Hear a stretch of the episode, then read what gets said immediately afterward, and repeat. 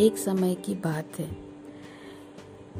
कल युग में मानदाता नाम के एक चक्रवर्ती राजा हुआ करता था। वो बहुत ही पुण्य आत्मा थे और वो अपने राज्य में प्रजा को बहुत सुख से रखते थे। राजा भी राजा भी अपने प्रजा को पुत्र की भांति पालन करते थे।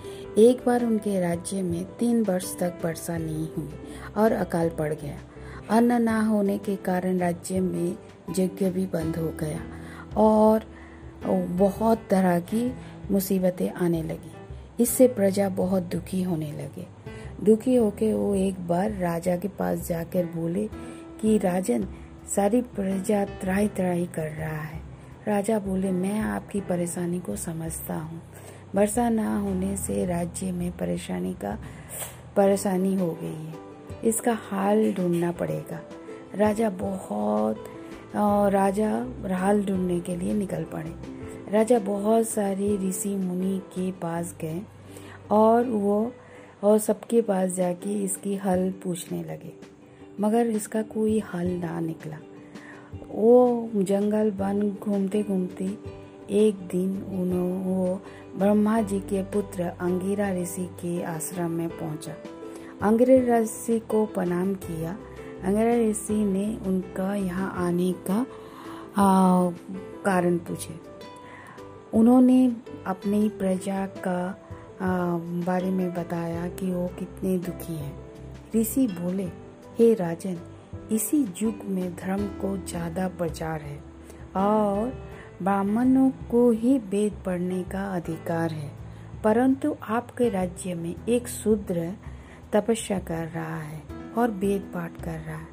आप उस शूद्र को बद कर दीजिए करना पड़ेगा। इससे ही आपको आ, सब मुसीबत दूर हो जाएगी।